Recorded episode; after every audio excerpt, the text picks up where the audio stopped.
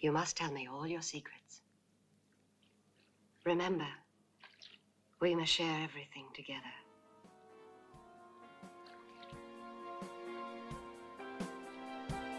Everything.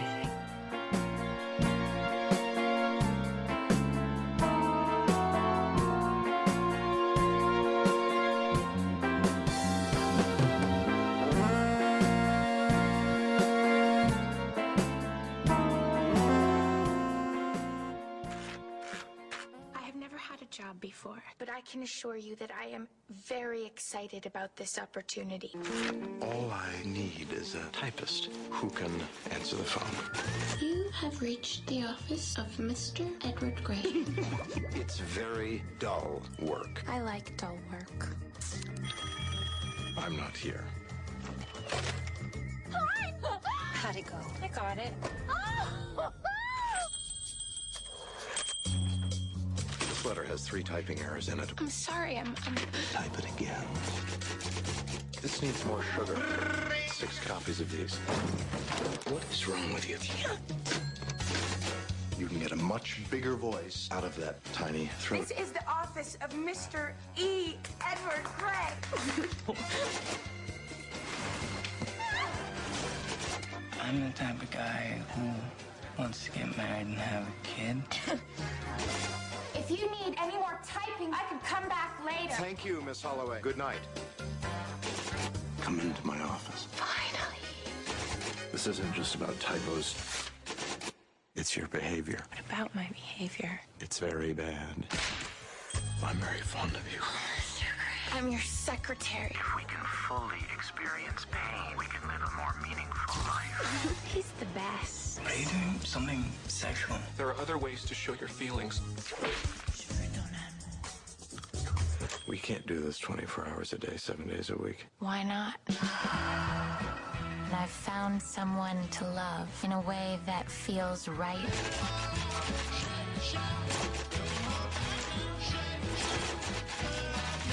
Just a scoop of creamed potatoes. Four peas.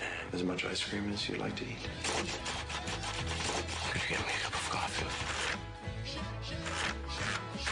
Do you really want to be my secretary? Yes, I do. Hello again, this is Annie Rose Malamet, and you're listening to Girls, Guts, and Jello, and I'm here today with my beautiful friend and leather sister, Kolby. Hi, Kolby. Hi. And Kolby, before we get into it, we're going to be talking about, of course, the two thousand two movie Secretary, mm-hmm. starring Maggie Gyllenhaal and James Spader. Uh, this is a big kink route for a lot of people. Uh, do you, before we get into the movie, would you tell us a little bit about who you are, what you're about? Who is Kolby? Yeah. Um. Hi, I'm Kolby Brianne. I'm a leather worker, leather dyke, black lesbian Taurus. I guess those are the most important things about me. Oh my God, everything on that list is better than the last thing. um, so this is the perfect movie for us to talk about today. When did you first see Secretary, and what did you feel when you watched it? I first saw this movie two months ago when it was put on Hulu. Um, and when I first saw it, I was like pissed that I didn't see it earlier. Um, within two minutes, I was like, holy shit, where was this movie my entire life, and how did I not see it until two thousand nineteen? Um, I don't know. It brought up a lot of feelings, especially because I'm still a little bit new in my kink journey, like actively. So it was kind of this interesting thing. I was like, oh wow, I probably would have been a little bit further along if I had seen it when I was eleven, when it came out, I guess. Yeah, interestingly enough, I saw this movie about when it came out. Wow. Um, my parents what like rented it from Netflix back when Netflix was they I think they still do D V Ds, yeah. But this was back when that was all they did, and they were like, that was weird. When they I didn't watch it with them, but they watched it, and after the next day they were like, that was a weird movie we watched last night. And I was like, hmm. And then I think I want to say like a year later I watched it on T V. um like late at night on what was the, the T V I- version like? Well, it wasn't on regular T V. I think it was on uh, the I F C channel oh, or like something. Skinamax. Yeah, something something like that, but it was completely uncensored.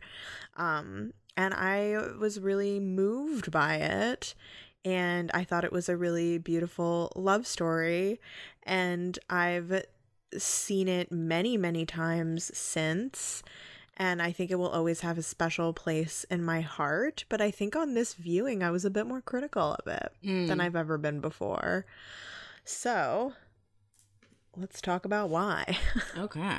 So two thousand two, right, uh, directed by Steven Shainberg and written by Erin Cressida Wilson. Mm-hmm. Uh, they also worked together on the Diane Arbus movie called Fur, which didn't get great reviews, but I kind of liked. I don't know if you saw it. It's got Nicole Kidman. No. Um, it's interesting. It's about the photographer Diane Arbus. So they kind of are interested in, seems like they're kind of interested in fetishism, these mm. two, because that movie is also about fetishism. And it's based on the short story Secretary by Mary Gaitskill from the collection Bad Behavior from nineteen eighty-eight. And I have read Bad Behavior. I you haven't. No. Um, I love Mary Gaitskill. I think she's really amazing at capturing like casual cruelty between mm. human beings. And the short story is really different than the movie. So it's got a completely different tone. Gaitskill's story is more about alienation mm. and loneliness and uh, cruelty. Yeah. And Secretary is more about like liberation and love and freedom and transgression. Mm-hmm. So I don't really even see them as existing in the same universe. The big differences in the Mary Gaitskill story is the quote unquote climax, haha, of the story happens when uh, the the lawyer, Mister Gray, comes on Lee, who in the story is named Debbie. Uh, nice. Yeah.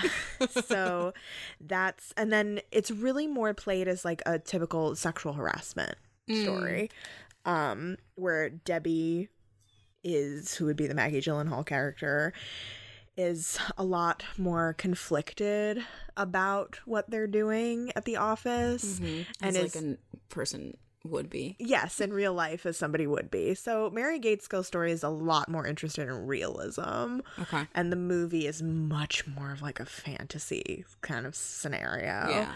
Um, so it's like if that short story meets But I'm a Cheerleader, we get the movie. Kind of, yeah. Yeah, I see that. Yeah. And yeah, so after he ejaculates on her, she doesn't go back to work and is like, she's like turned on by it and is masturbating to the thought of it. But it's, the story is more about the complex nature of sexual harassment yeah. than it is about B D S M hmm. or anything like that, even though there are like B D S M-ish elements. Uh, and he sends her a letter that's like, I'm really sorry for what happened between us, and mm. uh, that's it. That's like really the end of the story. Uh, so I remember reading the story years later. Like I think I read the the, sh- the book like only a couple years ago, and just being like, "Wow, this is so completely different." And I don't know how I feel about this. I don't know how they how I feel that they made this short story about cruelty into mm. like this kind of fantasy story. I don't know. It's it's interesting that they chose that story. That's like that's what they saw, in right? That story. Or you know, because I have a quote here from um Erin Cressida Wilson, who wrote the screenplay, uh, where she says, I also wrote the screenplay for Chloe, which oh right, has some kind of cute gay stuff in it, which I haven't actually seen. So I haven't seen it in a really long time. Um, but it looked cute. And I have a quote from her that says, "I didn't want to create yet another drama about a woman recovering from her problems or perversions. Then I thought, what if this were a coming out film for a submissive? What if she were to stop fighting it and instead she embraced it, defined it, and then became empowered? What if her real problem was not her submissive behavior with her lawyer? What if I added a visually upsetting self-destructive activity for her in the first act? So I gave her a painful situation to come out of, self-cutting, and worked it from there." So, like, I don't feel great about that. uh, I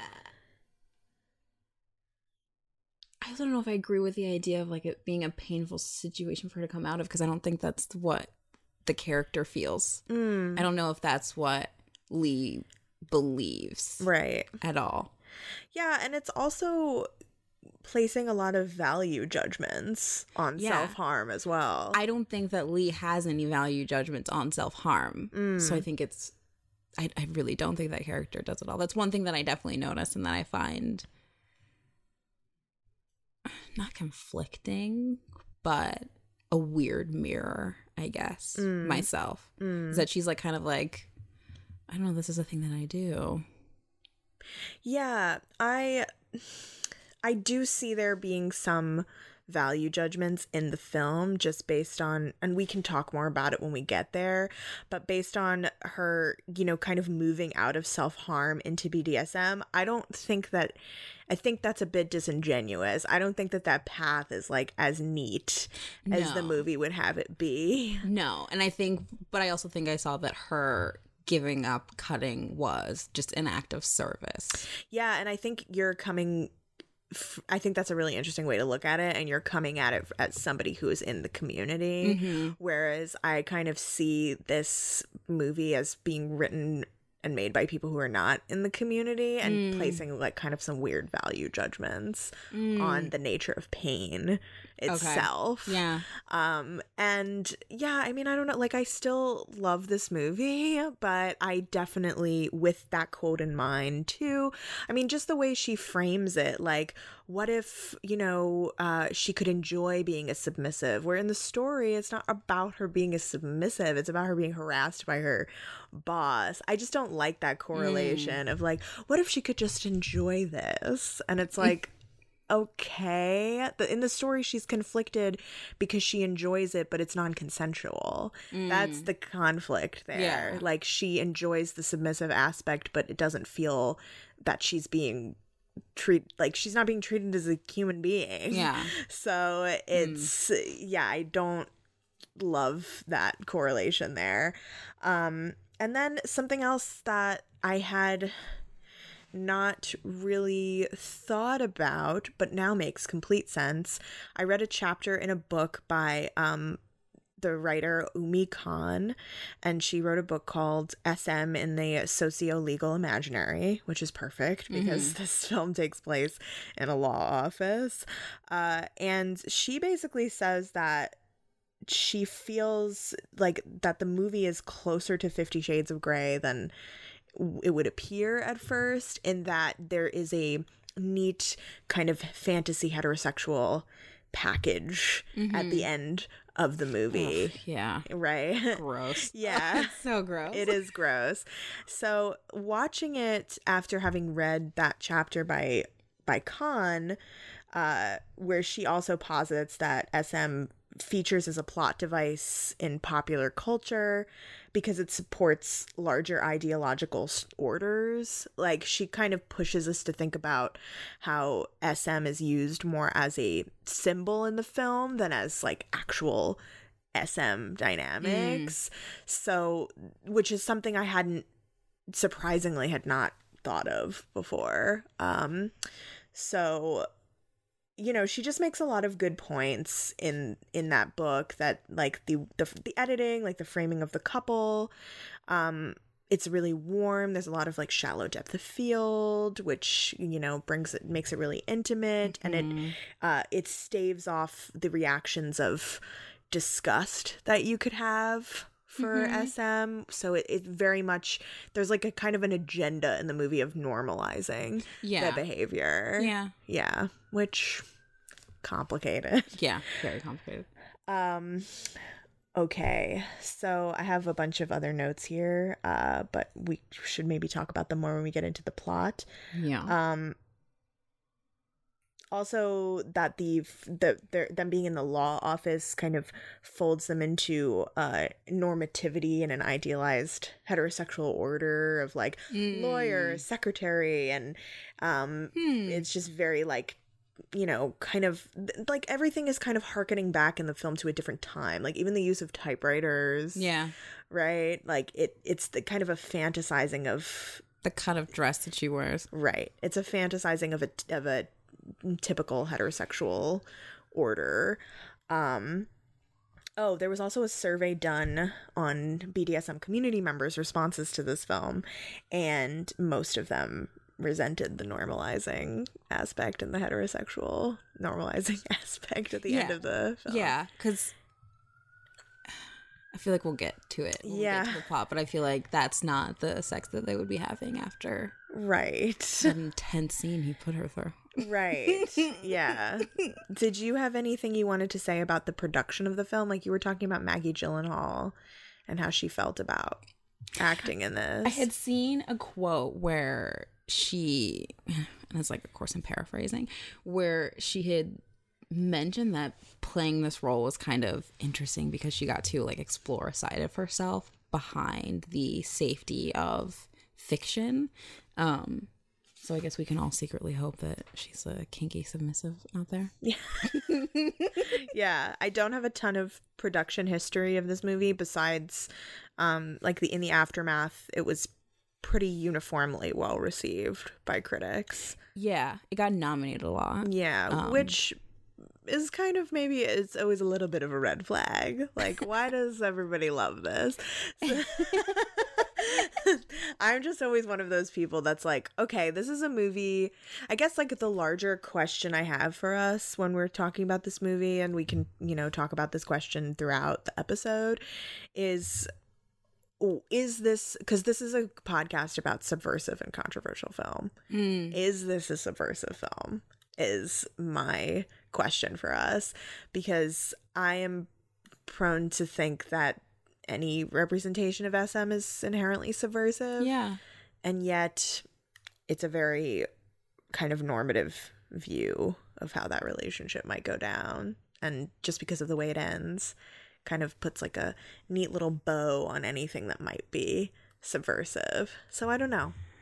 We'll we'll talk about it. The film opens with uh, Lee, main character Lee, played by Maggie Gyllenhaal, and she's in like a spreader bar uh, stocks situation, oh and God. It's so hot. Well, this is the other thing about this movie is it's really oh, hot. It's so hot. Yeah. Like- She like walks, she comes around that corner, and I'm so I'm sitting here and I'm twenty-eight years old and I'm already like like I know what I'm into, and I'm looking at this and I'm like, holy fucking shit, this is how we're starting this movie. Uh, I was still flustered, and you it's know. Really hot. Yeah, yeah, and she's picking up these papers with her mouth. Oh no, we didn't even. Okay, the best part is so she starts. So she walks in, mm-hmm. and she walks over to the desk. And then she leans down and she hits the stapler with her chin. This oh, is like yeah. two minutes into the movie. And I'll tell you, the first time that I watched that movie, the second her chin hit that stapler, my entire like body reacted and I bust out laughing, like sitting by myself, because I I, I was instantly twelve years old and like imagining exactly what would have happened if twelve-year-old me had seen this exact moment, because I was like, super into like office stuff as a kid. Mm. I probably didn't think about it like as being a sexual thing, but I was like, if I had been twelve and seen like this hot image mixed with office supplies, I like would have lost my mind. And I was like, oh yeah, I'm gonna love this movie, I already know. Yeah, yeah, no, it's a great opening. Uh and we get this voiceover of Lee, who her voiceover guides the plot of the mm-hmm. film, which there's some There, there's some like some identical voiceover quotes um, from the short story, because the narrator of the short story is the secretary. Okay. Um, so the voiceover starts with, "I got out of the institution on the day of my sister's wedding." Mm-hmm. So we know that Lee has been institutionalized. Uh, probably for mental health reasons. Mm-hmm. And she says she was reluctant to leave the yeah. institution. And uh, so we immediately get the setup in the beginning of the movie when she's at her, the next she's at her sister's wedding. And we see that she's very much the black sheep of the yeah. family. Um, her mom is blonde. Her sister's blonde. Right. She's a brunette. Right. Brunette. So different. So different. Brown hair means he's so different. Yeah. So that's, yes, of course, that is a plot device used in a lot of movies. Like the brown-haired girl, the brown-haired white woman is just different than the other girls around her. Um, and we meet Peter, who will be like kind of Lee's like, normo love interest. And we also learn in this moment that Lee's father is an alcoholic. Yeah. Um, and her dad drinks and he kind of almost passes out, and Lee runs upstairs to perform the first self-harm ritual of the movie. Yeah. Uh, this is like super triggering for me because I grew up with an alcoholic parent mm. and I also was a self-harmer as yeah. a teenager. So uh, it's very... Like, this movie hits a lot of different points for me. Yeah. Uh, and this is definitely one of them.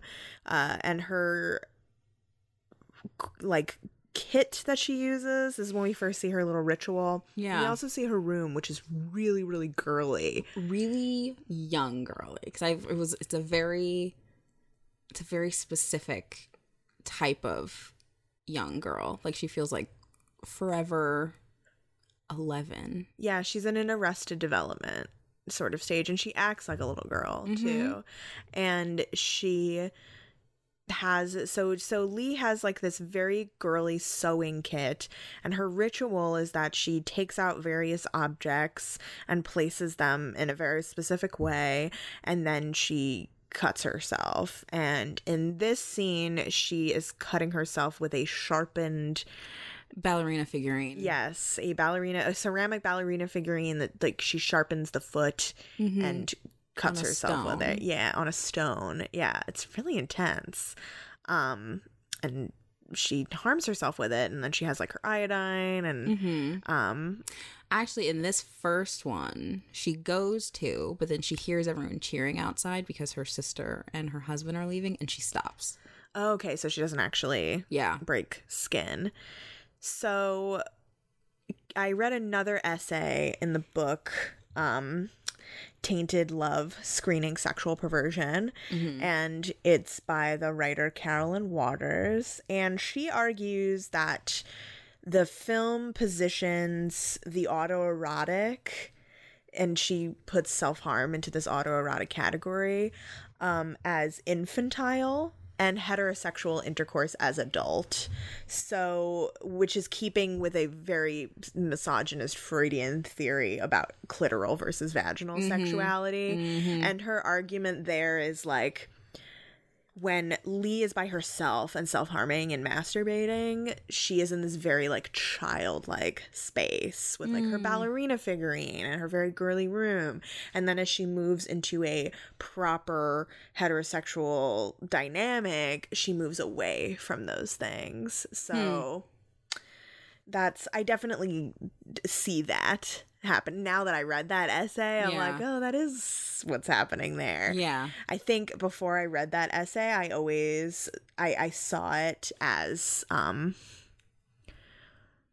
her being trapped as a child in her parents' house mm-hmm. more than I saw it as coming into a proper heterosexual yeah. relationship. Um. Anyway. Just wanted to say that. Interesting. yeah.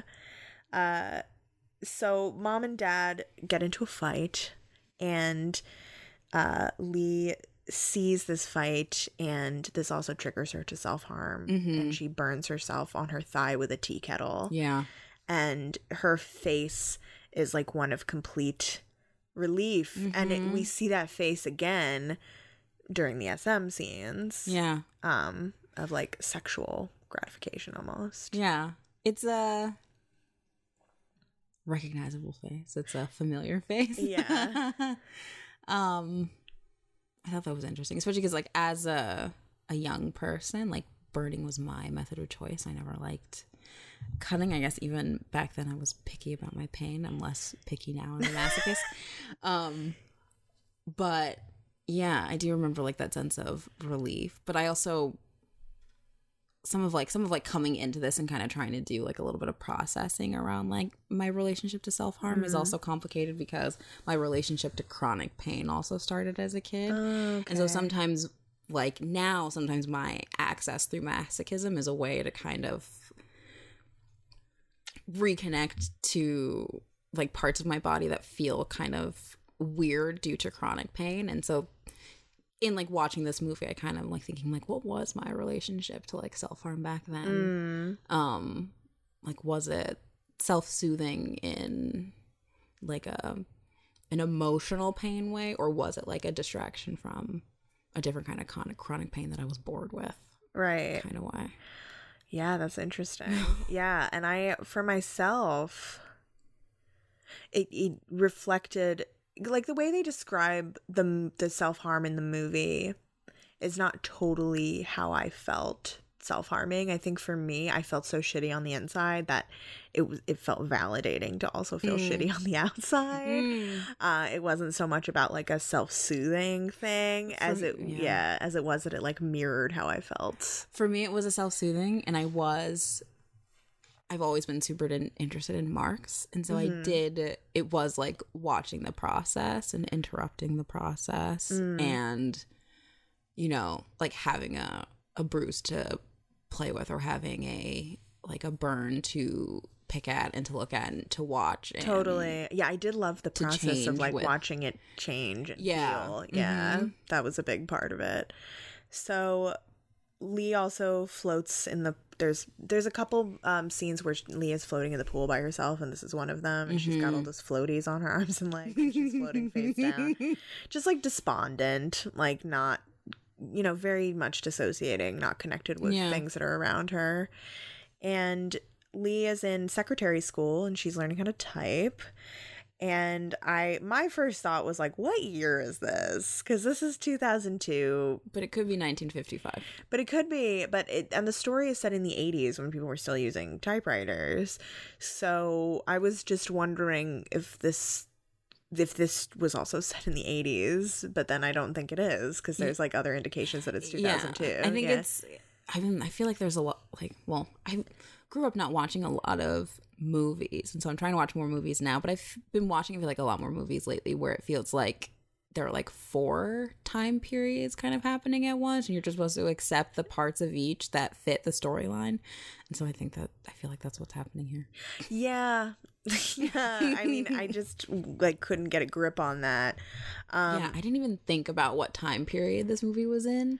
It was almost irrelevant. I never even thought about it. It's kind of like out of time and place almost. Yeah. Like it's kind of unstuck from all of that. Mm-hmm. There's not like a ton of indications either way. Like we know it's modernity. Yeah. We know that it's like anywhere from like the seventies to like now. Yeah, because when even, well, like when he says like, oh, we use typewriters, not computers. It's like he well, could have been so talking it has about to be like the, yeah. the iMac. He could have been talking about like those like bubble computers, right? Or he could be talking about, you know, right? Like a, well, yeah, yeah. MacBook. It, it couldn't be right now, because I feel like if any boss was like, "We use typewriters, not computers," like, people, fuck off. Yeah, people would be like, "Anyway, you're not a business anymore." That's weird. Yeah, you're.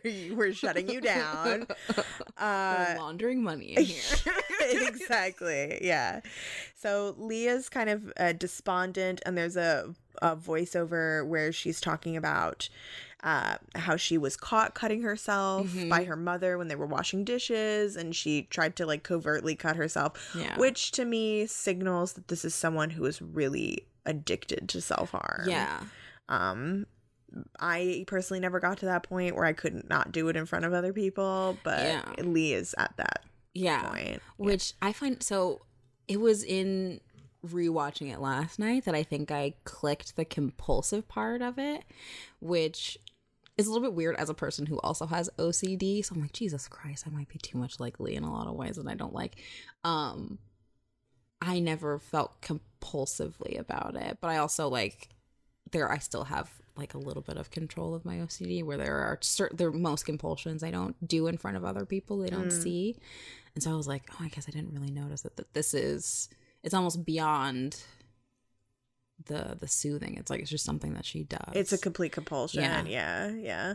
It's an addiction almost. I mm-hmm. mean, and there is Self Harm Anonymous, which I used to go to. And um, yeah, there are people who are, it really is fully like that for them. Mm-hmm. Like they just can't stop doing it. So, uh, preface that that I don't have that experience, but it I yeah I feel like Lee just can't at this point can't really help herself, um and she also talks about how she's been doing it since seventh grade,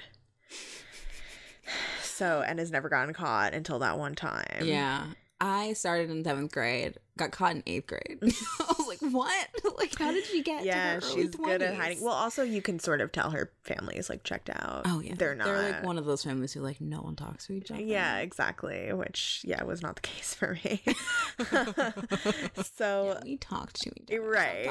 And my parents were just, like, so monitored, like, monitored my behavior that it was, mm. like, I got caught. Mm, I don't remember when I got caught, but I definitely got caught, like, not that long, like maybe a year or two after I started. Yeah, I like got caught by someone at school, and so I switched my methods. Mm. I mean, yeah, you adapt. God. So Lee tries to throw out her sewing kit, but she can't. And when she's throwing out the sewing kit, she sees an ad, a help wanted ad in the garbage, and uh no one has ever been that excited by newspaper in a trash can yeah. in their life. Yeah, she's really excited. She's like, takes it out of the trash can. She's circling ads. She's auditioning, doing like a little interview in front of the mirror. Yeah. Um, she's very childlike. Yeah. You can tell she's never done this before or had a job before. Uh, Lee arrives to the the legal office that mm-hmm. needs a secretary uh, in the rain. So everything is, you know, it's automatically very, like, chaotic. Okay, is it me or does her raincoat look kinky?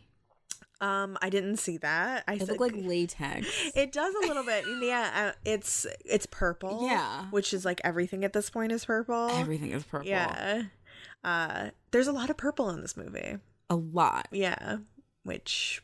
Which... Purple's an enigmatic color. Mm. It's the only color that is both made up of cool and warm tones. Mm. Color of royalty. Yeah. It's an expensive color. Right. Yeah. I was wondering what that was about. I was like, because purple could also be very sexual. Mm. Um, bruises are purple. Bruises are purple. Yeah, that's a good point. Yeah. Huh.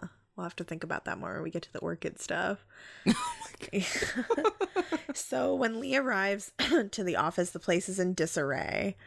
And there is a, which I would have made a game. I'd be like, someone was turned, killed here. Yeah. I would have like walked in and been like, uh, whatever's happening here, I don't want to be a part of. And I would have left. Right. It, no. Yeah, no, thank That's you. It's so weird. It's very creepy. And there's a woman, which we kind of assume might be the last, the previous secretary, yep. uh, leaving in tears. With her mm. check in her mouth. Yeah, also not a great sign. uh, do you think that they were having a similar relationship? Yeah. Yeah, they have to have For been. Some reason, the, the check in the mouth made me go, oh, yeah. Yeah. She was subbing for him before. Which kind of makes him seem like a cad, to be honest. He's a total dick. And so that's... yeah.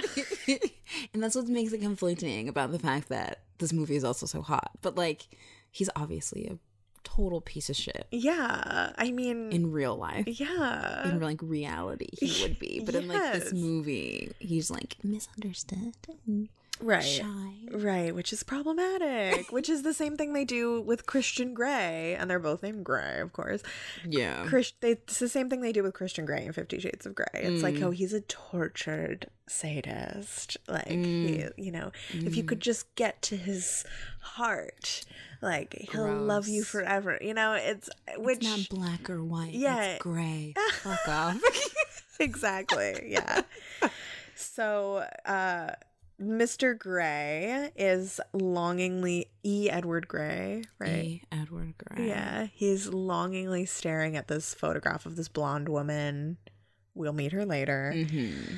Uh, and Lee and uh, Mister Grey have an awkward exchange where he asks her if she's pregnant or plans on getting pregnant, which is um, very sexist.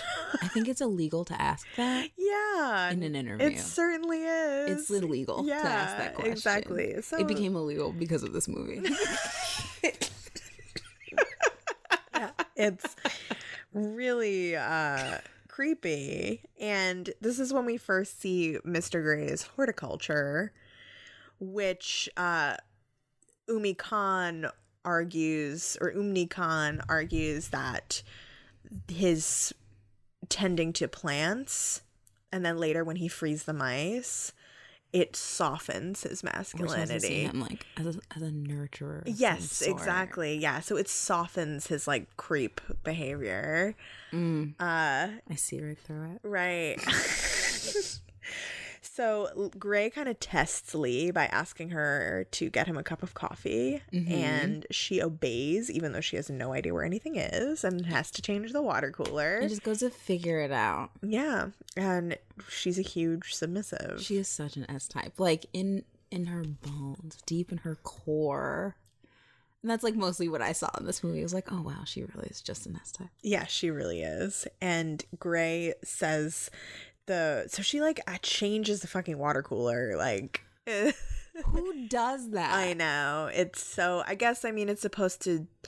Oh my god, the more we talk about this, the more I'm like gonna tear this movie apart. It's suppo- it's supposed to justify uh like her devotion. Yeah, exactly. And like it justifies his behavior towards her later, um because it's like, oh, she wanted it from the beginning. Mm-hmm. So Grey says the work will be boring, but and like he's like trying to turn her off taking the job, and she insists on working there.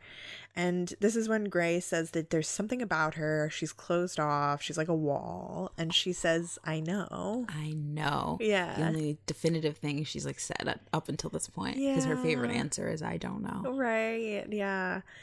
And Grey also says uh, that they only use typewriters.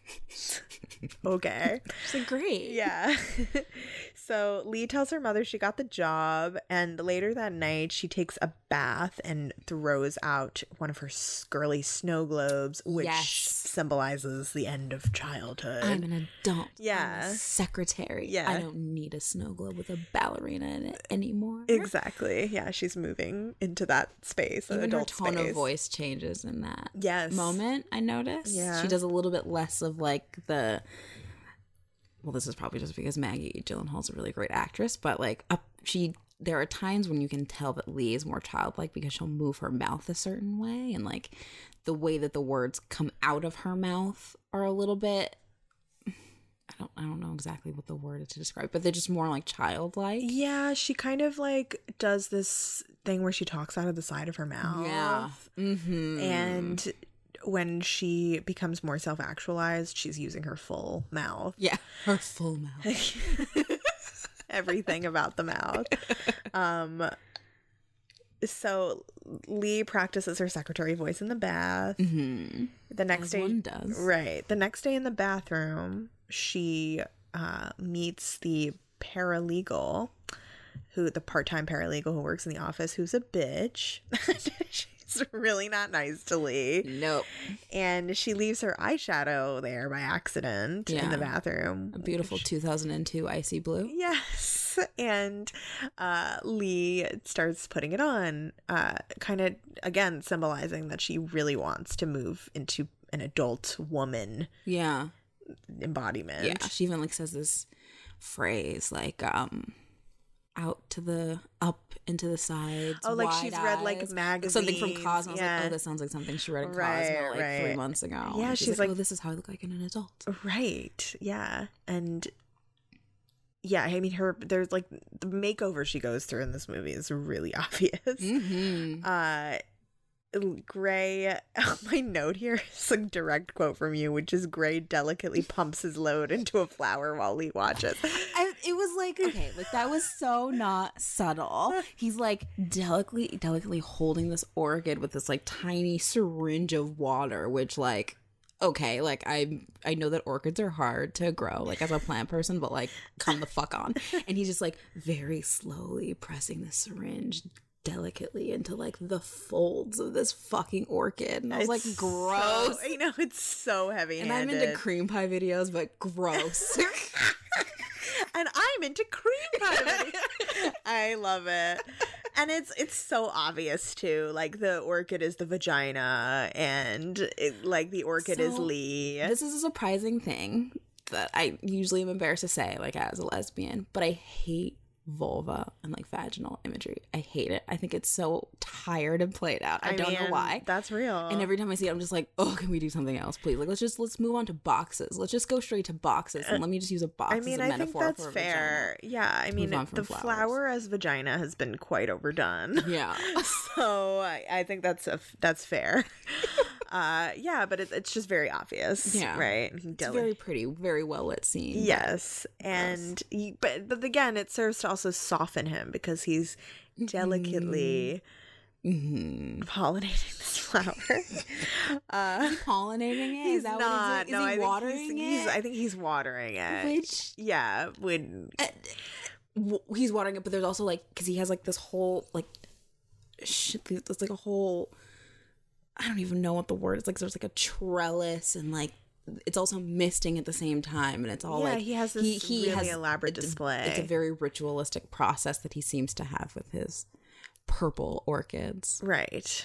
Specifically, always purple, purple. orchids. Mm-hmm. Yeah, um, and he, uh, you know, they both are people who fixate on certain mm-hmm. things, and this seems to be one of the things that he's fixated on yeah. is this purple flower. Um, Lee, oh, brings him Amy Joy donuts, which I found interesting because that's in the, the short story okay. is like specifically this place called Amy Joy Donuts that she keeps going to. So it's like a little nod to the story. Okay. Uh, Lee offers to go through the garbage for something Gray lost without him even asking her to do that. Uh, and she gets in the fucking dumpster, like full body in the dumpster to retrieve these papers. Honestly, the face that he made when she said it, when she said that, I was like, I would have made that same fucking face. If someone was like, oh, you want me to go through the trash? I would have been like, oh. Because like you could tell in that moment that he was like, oh, this is going to be something very interesting and fun. Yeah. Like, that's intense. Yes. Yeah. And he acts so tortured, but he's like obviously done this before. Yeah. Many times. Many, many times. Uh, he's got a whole routine. Mm-hmm. So as Lee is going through the dumpster, she sees that her mother is waiting for her outside the office all day. Yeah. So she's basically like not allowed to grow up. Yeah. Although it was also when she's out in the dumpster, he watches her. And this is the first time that you see him go to working out or exerting force mm. in order to kind of distract himself from being turned on. Because he's so horny. Yep. He's got from it. watching her. Go in the dumpster. Go in the dumpster because he's like, that's devotion. It really is. Hmm. Uh, Lee bends over to set down a mousetrap in Gray's office, and he. This is when he sees her cuts with tiny little band-aids yeah. on them. Yeah. All down her leg. Yeah. And right before is when she saw the donuts in the trash can. Yeah, she saw the donuts, and she goes, oh. Yeah. Yeah. Which like so I watched so I like watch that and I see it. And I'm like, oh, she's disappointed. But of course, like the the one I like I've, I'm kind of working my way through the book Real Service. I don't I don't know I don't like love the book. I don't always agree with the book, but like one of the things like that the book said was like if the master doesn't want it, it's not service. And so it's like a part of me is like, oh, here's like that lesson in this movie in a very like tiny little way. It was like mm. he didn't ask for those donuts. You shouldn't have given him those donuts. Yeah, yeah. I yeah, and I always saw it in the same way as like him exerting authority. Like don't get me things I don't mm-hmm. ask for. Don't get me gifts. Yeah. Uh, unless I ask for a gift. Mm-hmm. So they lock eyes when he sees the cuts on her leg. And um, Gray's wife storms into the office. Okay. And so she is a wife. I'm thinking that. That's I I because she says, you know, sign the settlement, sign the settlement. And her photo was in the orchid. Yes. Yeah. So okay. I'm assuming it's an ex-wife. And she, this blonde woman named Trisha, and she storms in and calls Lee submissive. So weird. It was such a weird line. Yes. And you can tell that Lee did not appreciate that, like, instantly. She was right. Like, what did you just say to me? Maybe this is a former secretary and she's suing him for harassment or something. I don't know. I... See, that's the th- with her, it's a little bit, it's left a little bit unclear, but until the end of the movie when, like, you, she says something that makes you think, like, okay, maybe she was, like, a partner. Yeah. Who was aware of, like, this side of him mm. and, like, probably understands that he hires secretaries that seem submissive. Ah, yes. Yeah, but it's just a very weird scene, and she, you know, just like submissive. The yeah, way she submissive. Yeah. It was very heavy-handed. Very heavy-handed in a way that I don't like. I really like when things remain I like to, I I can put it together myself. Thank you very yeah. much. Yeah. yeah. Like, but I like I do wonder if like if it felt heavy-handed because we're perverts. That's true. I mean, like, people who not people who don't understand this might need some clarification. I don't know. Yeah, I, it's hard for me to see see it that way. Um, so she Gray refuses to come out and see her and tells Lee to say that he's not there. As he's, like, hiding in a closet. Yeah, he's hiding in a closet. Like, again, he's closeted. He's mm. closeted about his desires. He's not an out kinky no. person. Um, Trisha stomps all over Gray's coat before she leaves and says, tell him to sign the settlement. Mm-hmm. And Lee's father calls drunk and then hangs up, and this is very tr- this is triggering for Lee. Mm-hmm. So she starts to perform her cutting ritual at her open desk. At her open desk. So, like, you walk into the front door, and the and her desk is there. The secretary is just and self-harming, she's, like, pulling out, like, she's like iodine. And yeah. like it's like it's not. It's. I was like, what the. F- I was like, okay, girl. Okay, yeah, girl. She's really doing it out in the open. We are out here. Yeah, in these streets. And Gray walks in on her doing that. And mm-hmm. then we... And she avoids eye contact and mm-hmm. she just puts it all away. Yeah. And then tries to pretend like nothing happened. Right. So Lee goes on a date with Peter to the laundromat. This weird um, laundromat that has, like, a restaurant you know, in it. Your classic date night location. The local laundromat. Yeah. With an arcade. Although I've been to many laundromats that have arcades. They are kind of popping, so they are, and they have wine at the laundromat. I don't, I don't. Even if they brought the wine from somewhere else, I feel like once it crosses the threshold of a laundromat, can't drink wine it can't be a, safe to drink anymore. Yeah, I can't drink wine in a laundromat. I think the symbolism of the laundromat, also because we see it again later in Lee's fantasy, is just like domesticity and mm. mundane shit, which. Hmm. And, like, that's kind of, like, as, like, the antithesis of, like, E. Edward Gray. Right. Which I find interesting because I did learn that the office space is supposed to seem like a home. Mm-hmm. That's what they, they, they wanted that for the production. Because they wanted them to feel like they were in this homey space and they're, like, in this fantasy space mm-hmm. away from the rest of the world. Um Because they, I mean, the way, when I read about it, it seemed like they wanted to do that to avoid connotations of this being like a creepy office mm-hmm. sexual yeah. harassment. They wanted scenario. to add like a warmth to it, and, like yeah. a familiarity yeah. of it being like a homey space. Right. And it's also, to me, it also makes it a little bit disorienting mm-hmm. where it's like it only feels like an office sometimes. Yeah. From, like, certain angles. Right. It feels like an office when they're not connecting. When mm-hmm. Lee is, like, in the front. Yeah, but and, any other moment. Yeah. It feels like it's a... It feels like their own little world. Yeah, like a den in a house. Right. And this laundromat is also, like, its own little world with yeah. her and Peter. Mm-hmm. It's just that it's hearkening more back to, like, Lee's current life, which is, mm. like, kind of a sloppy domestic. And simple. Yeah, situation. yeah. To me, I thought of it... almost more of like the the difference, like the juxtaposition of like low brow and high brow mm. of like, oh, here's like her fancy lawyer that they only interact like in this office. That's his office, his space. And the only place that Peter can take her on a date is a laundromat while he's doing his laundry. Yeah, that's a really good point too. uh, so Peter reveals to Lee that he's had a nervous breakdown before, mm-hmm. and Lee, you know, kind of agree, like relates. Like, yeah. And Gray comes in. He's not doing his own laundry. He's dropping his clothes off, he's, of course. Yeah, he's dry cleaning. Yes. And he sees Lee on the date and is kind of jealous. And he watches them kiss. Yep. And uh, he uh, he gets in his car and he takes out one of his red pens, which is like part of his little ritual, ritual mm-hmm. and puts it on the seat next to him. Yeah. And uh, then all hell breaks loose. Yeah, the next it was day. In that moment that he was like, oh, she's mine. Yes.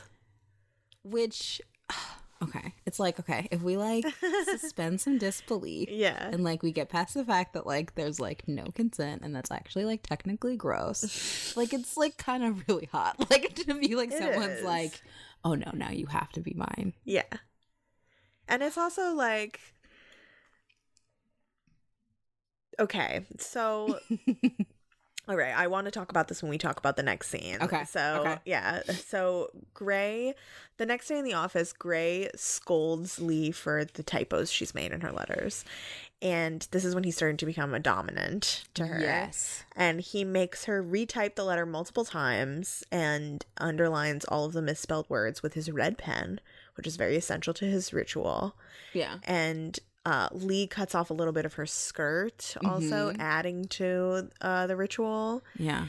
And Gray lectures her on her appearance when also. He, when he sees that she cut her skirt. When, yeah, when he sees he, she cut her skirt and he's like, the way you look is disgusting. The way that you dress is, is disgusting.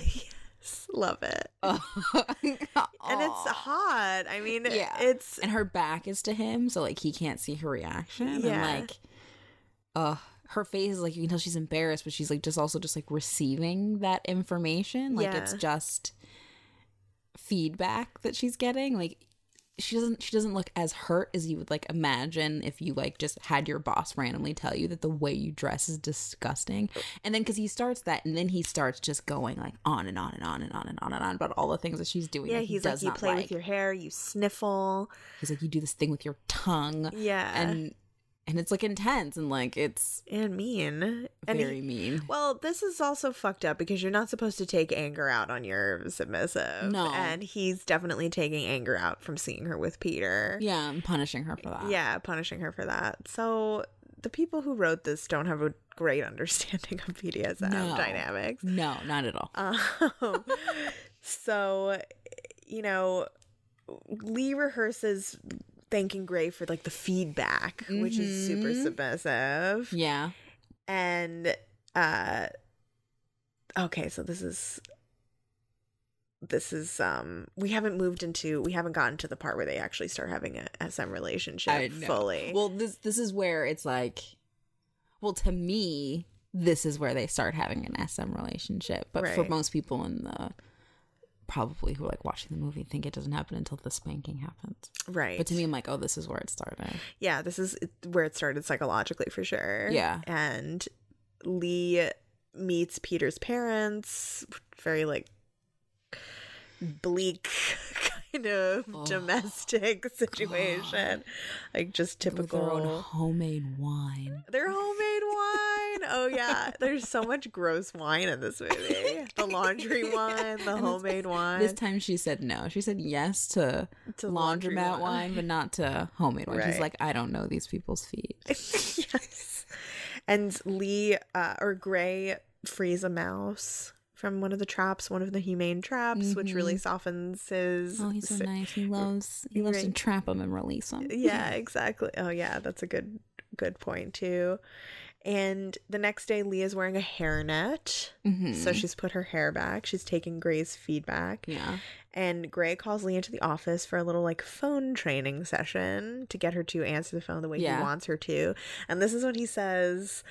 You can, you're a big girl, you can make a bigger sound from that tiny, tiny little throat, throat of yours. Tiny throat of yours. See, so you saw this as a phone training session. I think this is probably what's interesting about the fact that I didn't see this movie until after I was introduced to kink and was already like studying a bunch. Because to me, I saw this as like a like a testing her capacity for play. Mm. And maybe I'm just I'm looking at this movie through like a rose-colored like kink glasses or something. I saw it as like he's training her. I saw it as both. Yeah, because like a part of me is like she's not answering the phone ter- like terribly.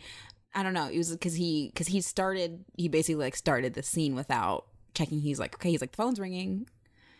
The phone is ringing. What's happening? And then he started giving her clues like, hey, we're playing a game until she caught on. Right, right. Yeah. No, it definitely. That's a good point. I see it as both. Mm-hmm. Like.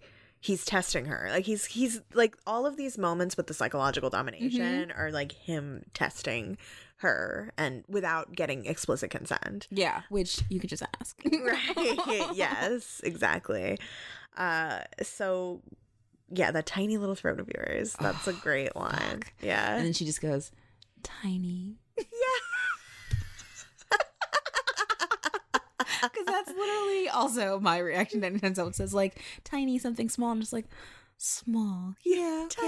Tiny. Okay. Yeah, well, and he, like, puts his hand up like he's going to choke her. Oh. And he's like, that tiny, tiny throat, throat of yours. Like, and, like, takes so it good. back. Like, he has to control himself mm-hmm. from, like, just completely destroying her. In that yeah, moment. Exactly. Which, Which is so hot. Yeah.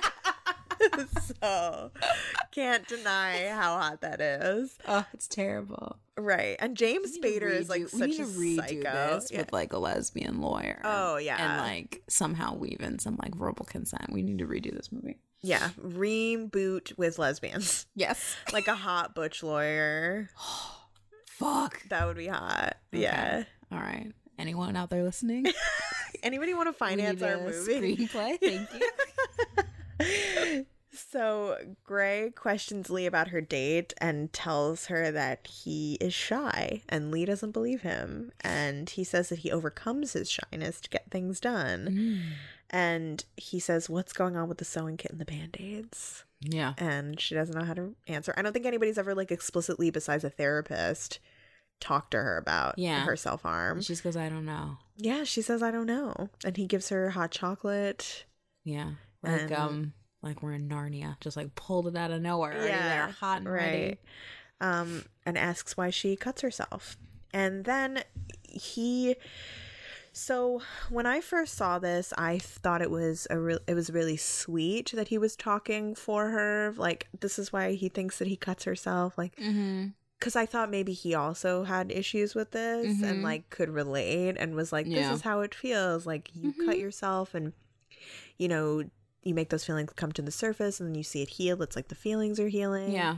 But in the readings I was doing, they make a good point. And the readings I was doing were written by both by queer women who were yeah. in, who were in the S M scene. And uh, they were saying that by him doing that, he takes away her voice. Like he speaks for her and mm. over her. Whereas like a good dominant would push you to articulate for yourself. Yeah, so I so I believe that, yes, and then, the, well, but also I think from the first time that he met Lee, she's been a person who answers with, I don't know. Right. Two questions that are pretty easy to answer. She just doesn't tend to have an answer for things. So I think, to me, I also saw this in this moment of him being, okay, well, here's a moment where we're going to have to talk about something explicit and, like, to move forward, but you don't have the voice to say this. And like maybe if someone like says it in a way that makes sense and you can agree with it, then you can kind of start that process. Because right. it's like she didn't she doesn't she doesn't have a voice on her own at all. And no one in her life has tried to give her one. Right. Yeah. Um, and so like it's like is it taking away her voice or is it which like don't make me defend any man's actions, like especially a fictional one. Yeah. But like or was this like being like like hey like you can like say this out loud and it's not like this this like scary terrible thing, it doesn't make you like a terrible monster. Right. So I don't know if I thought that critically of it. Right. Yeah, I can see it both ways for sure. Mm. Um and then he says to her the very powerful statement, which is you will never cut yourself again. Jesus. Do you understand? And you and, watch her swallow that yes yeah, so she, hard. But she like needed that permission. Mm-hmm. She needed somebody to say, you're never going to do that again. Yeah. Not, and I, I can relate to that because yeah. that's, you know, when you go to therapy, mm-hmm. nobody is saying like, you can't do this, you can't do this. You have to decide. You have to make those decisions. Yeah. So sometimes it's nice to have somebody just be like, you're never going to do that again. Yeah. That's it. Yeah. You're done. Like, this is, the decision has been made. There you go. Because you right. don't have to make the decision. Decision made for you. You're done. It's over. Yeah. And that's part of the appeal of being a sub- submissive. Being is able to turn off your fucking brain. Yeah. Being able to turn off your brain. And, you know, as I don't necessarily, I don't identify as a submissive, but I've definitely been in, like, for example, you know, I have a lot of problems with negative self-talk, especially mm-hmm. around my appearance. Mm-hmm. And when I've ha- been in situations where I have been the submissive in the situation, and somebody has just said to me, like, you're not going to do that anymore. You're not going to say that mm-hmm. around me, and you're not going to think it around me. Ooh. And that's really, that gives you the freedom to stop. And because you're like, oh, I don't want to, I don't want to displease them. Yeah. So I have to, it was an order I have to follow. Yeah. My orders. Exactly. Yeah. So that scene has always been really powerful to me because you can see her just like it washing over her. Like, yeah. I don't have to do that anymore. Yeah. And then she, he says, you know, you're going to leave work early and because you require relief. Yeah. And, and then for the third time, he says, because you will not be doing that anymore. Yeah. And he says, and your mom, tell her to leave. You're going to walk home because you're a grown woman. You're a big girl. You're a big girl. Yeah. and uh, she, he's, he says, and you're not going to be doing that anymore. Understood. And she says, no, sir. So this is the first time she calls him sir. Yeah. And on the walk through the park home, Lee says she feels as if Gray is with her and that she could feel an intimate tendril creeping through one of his darker areas. Mm-hmm. Uh, and it's like he gave, she, he says he gave her permission to stop yeah. cutting. So the next day, Lee makes another typo. And she also sniffles, which Ugh. Gray told her not to do. Yeah, so he's like he so he brings the letter to the on to her desk and like berates her, obviously, about like, you know, probably something about how terrible she is. And so he puts it on the table, and as he's walking down the long hallway, she just and you can like see his his body collapses into the wall, like into the hallway wall, and like you can like see like all the disappointment. So I had this moment of like, I don't know if it's like because I'm a switch of where I like kind of like went into his head of being like of like feeling that like oh like oh like that was a rule that I had, and like there you go, and you broke it. My first thought would not be to do what he does and like to just go straight into punishment, but I guess well. I guess he didn't know it was going to be punishment for her yet. So I have complicated feelings about that, but we'll get into it. Right. So, he, yeah, he gives that look of just like complete disappointment. And, but it, I also, I read it as disappointment, but I also read it as like, I'm not going to be able to stop myself from punishing you. And he's, because he's like, sorry, he's deeply tortured.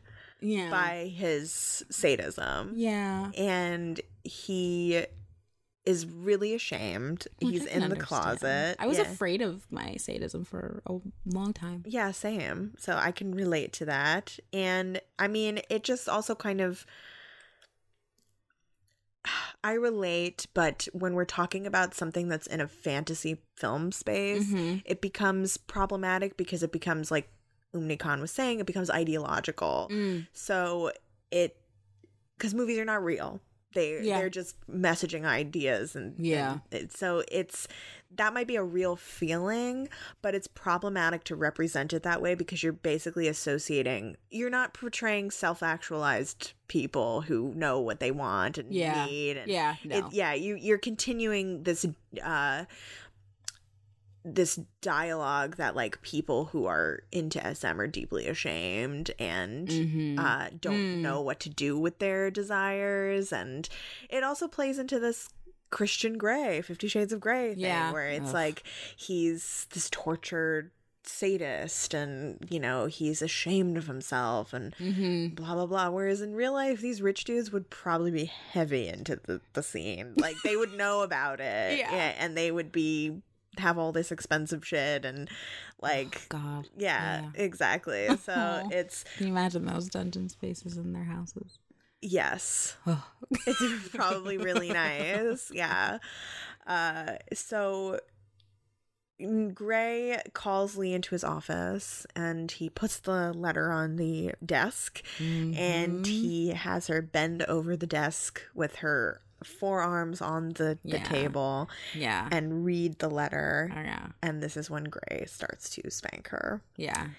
And Lee's face is great. It's like just the, shock. The It's that classic, like, why would you do that to me? Yeah. Face, which...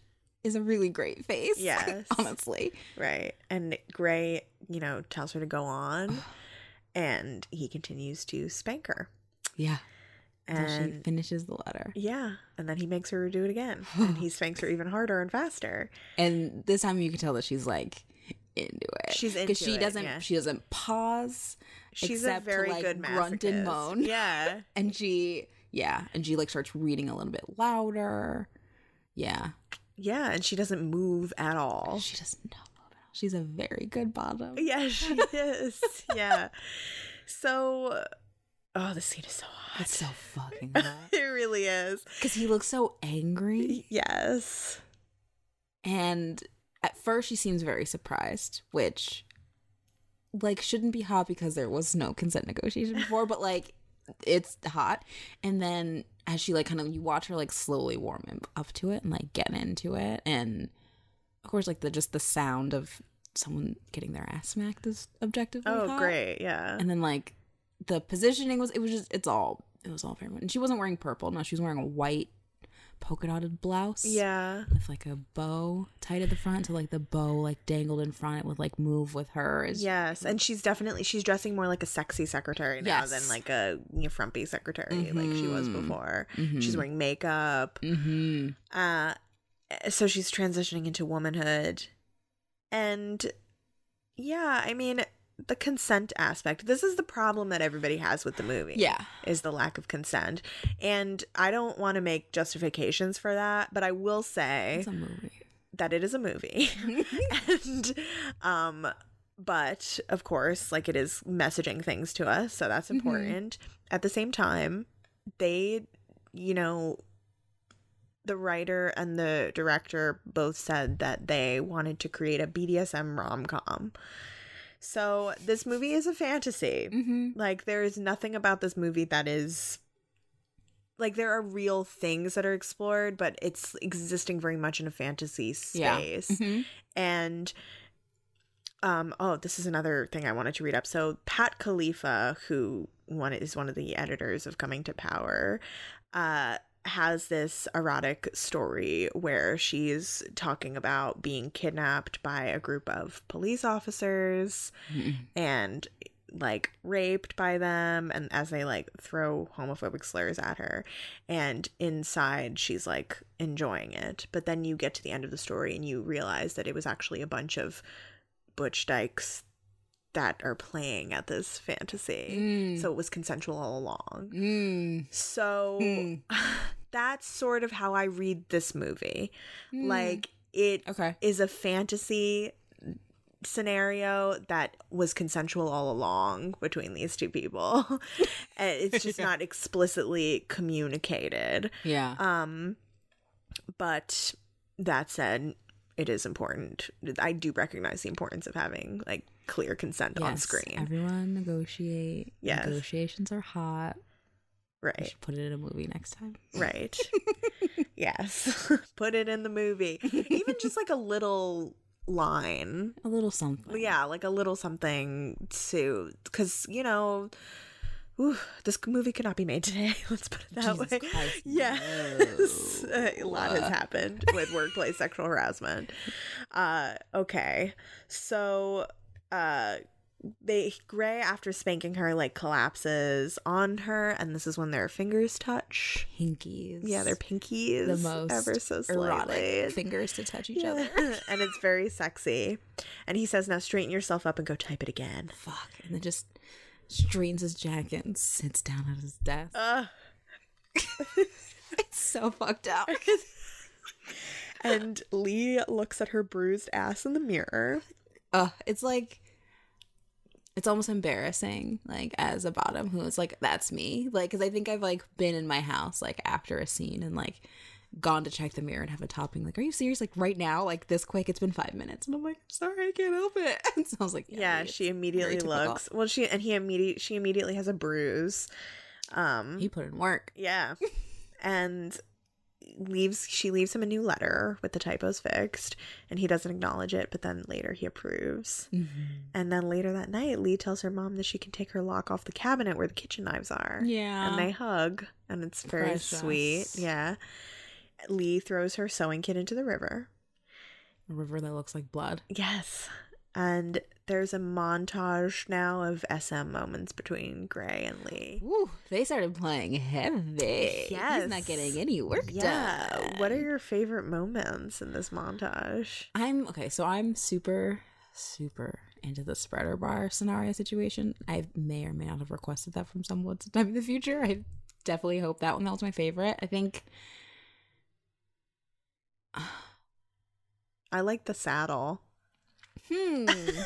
It's so funny because, like, in my leather work, my hardware supplier does a lot of, like, saddlery and, like, equine stuff. Ugh. And so part of me is like, oh, maybe I should, like, look more into, like, the pony play market because it's, like, kind of hot. But that part didn't quite get me, even though it should have, because it's a leather saddle and leather is objectively hot. But sure, her like, face during it is really hot. She's just, like, having fun. She's like, yeah, let's put that carrot in my mouth. Yeah, she's, like, loving it. And... yeah, I mean, there's they're also, like, into food restriction now. A, like it's, like, heavy D S stuff. Yes, like, he's... which, there's been no negotiation, which is crazy. Wild. And she's just calling him and telling him what's for dinner, and he's like, okay, you can have four one peas. Scoop of potatoes, one slice of butter, four peas. And, like, you... as he says four peas, like, you watch her just, like, melt, like, hearing the restriction, then and then as much ice cream as you want. Oh, yes. Gross. It sorry. It's more I'm saying it's gross because it's hot. I'm yes, like, no, it is hot. I don't like I have a problem with food restriction play. I can't do that. It's yeah. a hard limit. Yeah, that's a hard limit for me as well. And also I in this scenario am wary of it. I mean, it's like a fucking cis man and a cis woman. Yeah. And she's already like emaciated. And I think there was already a scene of her sitting at dinner with her family where you can kind of tell that her plate was different than everybody else's. And so there's also, like, as me, a person who has, like, ARFID, which I won't go too deep into the project, but, like, avoidative restrictive food intake mm-hmm. disorder, blah, blah, blah. It's tied to my O C D. I'm also used to, like, being the only person whose plate was different at the table. And although I couldn't imagine that, like, giving someone else control of, like, mm-hmm. making my plate look even more different than everybody else's. I mean... it's really hot. I think I would do it as a top. Mm. If somebody wanted that, it would have to be very explicit. Like, somebody would have to want that from me. Like, yeah. I don't know yeah. if I could do it with food, but I could do it with, like, I do like the idea of, like, with, like, someone controlling, like, my clothes and, like, uh, what that's, I wear. Yeah, that's objectively and... hot. Yeah. I... to see we say objectively that. Some people were like, no, I that know. Sounds like the worst thing that could ever happen in my life. And I'm like, someone pick out my underwear, please. Yeah, yeah. Like, as a top, I would want to pick out somebody's clothes, and I have before, and that's really hot to me. And I also like, like, bathroom control stuff. Whoa, whoa. I do. So I, I don't know. Maybe the I think the food I restriction. I want to get into orgasm control one day. Ugh, the best. This is the horniest film. This is the horniest film podcast. Sorry. Yeah. No, go for it. I lean lean into it. It's fine. We're Tauruses. We're perverts. Yes. Thanks. Welcome to Sagittarius season, everybody. Yeah. I mean, I think the food thing is maybe a little bit too tied to fat phobia stuff for me that I can't really parse mm-hmm. it out from that. I think it would have to be like heavily negotiated, and I think it would have to be something that the person has done many times and they know that mm. they like. And mm-hmm. yeah, I, but yeah, in this scenario, it was kind of creepy to me, um, but also hot. I don't know. Yeah, because yeah. like it's like it's like the the actual avenue that they like the mechanism that they use is like not my favorite, but the idea behind it and the control behind it is extremely arousing. Yes. Uh also when she's crawling on the floor with the papers in her mouth, I love that part too. No, there's is there anything better than a woman crawling on the floor with something in her mouth? Nope. never never top ever. ten best things in life. Uh, and bring your leash to me, please. Yes. Oh. This Sorry. Is the horniest podcast. Lee is transitioning into being like an adult woman by smoking in bed now. Oh yeah, she yeah. smokes indoors yeah. in bed. In bed, and she's gonna she's masturbating next to the red pen, which she has on like a little a little tiny, mini desk. Yeah, a little altar kind of, and then she has this fantasy, which I really love this scene. Mm-hmm. She's standing in this purple orchid, mm-hmm. so she's become one of his flowers. Yeah. And she tries to think about Peter, but it's like a bummer. They're having like bad sex on top of a washing machine. And then she has this image of her bending over on the desk in front of Gray. And it's not even about sex. Like no. it, the fantasy is not sexual. No, because it starts off with her like hugging him. Yeah, yeah. And then it's just her bending over a desk. Yeah. And looking at him. And she's saying, I'm your secretary. secretary. I love so that. So this is the scene where... This is where the point in the movie where I started to kind of like get a lot of the campy vibes of But I'm a Cheerleader from mm. this, because I'm like I imagine like oh I'm homosexual I'm homosexual. It had the same energy for some reason. Yeah, I could see that. I'm your secretary. I'm your secretary. And what the writer said, um, what Erin Cressida Wilson said, was that in the short, because in the short story, uh, the lawyer makes the secretary say I'm so stupid over and over mm. again when she gets the letter wrong. Hot. Yes, it is hot. And then at home she's masturbating and she's thinking about saying I'm oh. so stupid, but they thought that that wasn't empowering, so they like wanted her to say I'm your secretary, which again kind of harkens back to me how these people must not really understand B D S M, because yeah. saying I'm making someone say I'm so stupid is pretty hot. Yeah. If people are into so that fucking stupid. Yeah, okay, exactly. Right. No, yeah. yeah, like if you're into humiliation, that would be really hot. Which and obviously quite, the two of them are, because what, he right. verbally humiliates. Yeah, her all that the would time. That would be quite empowering mm-hmm. actually for her. Yeah, exactly. So that's you know whatever. um Lee starts becoming a bratty bottom by not correcting her typos. There's a moment also where she's with like a bunch of gal pals, like probably her sister and her sister's friends, mm-hmm. and they're talking about suing one of the uh, their bosses for sexual harassment, and it's yeah. kind of like ha ha, like cheekily kind of nodding to that. And I think also the space of it being a legal office also nods to that, like oh ha ha. Right, right, which makes me just feel like this plays into this whole thing being a very fantasy mm-hmm. narrative. Mm-hmm. Um, so Lee's dad checks himself into the hospital, mm-hmm. and Lee is distraught, and she goes over to Gray's house and finds him running on a treadmill. And super they, sweaty. Right, super sweaty. They have a very awkward moment where Lee can't really articulate what she needs. Something that she's a, a very common theme. Yeah. That you can tell he doesn't feel like he has time for. Right. Yeah. Which so he like shuts fair. Her out. And yeah, and goes, okay, you can't ask for what you want then. Bye. Goodbye. Ugh, I relate to that as a You have as to be able to articulate. Yeah, like if you have no idea what you want, then we have nothing yeah. to talk about. And like here. He closes the door in her face and you kind of see her go, oh, well, okay, well, I didn't say what I wanted. And so right. she turns around and she leaves. Yeah. Uh, Lee keeps trying to initiate play in the mm. office, but Gray is not falling for it. Yeah. Is and that the... Oh, have we gotten to the worm yet? Or we're getting to the worm? We're getting to the okay. worm, yeah. And she worries if their dynamic is over. Mm. And...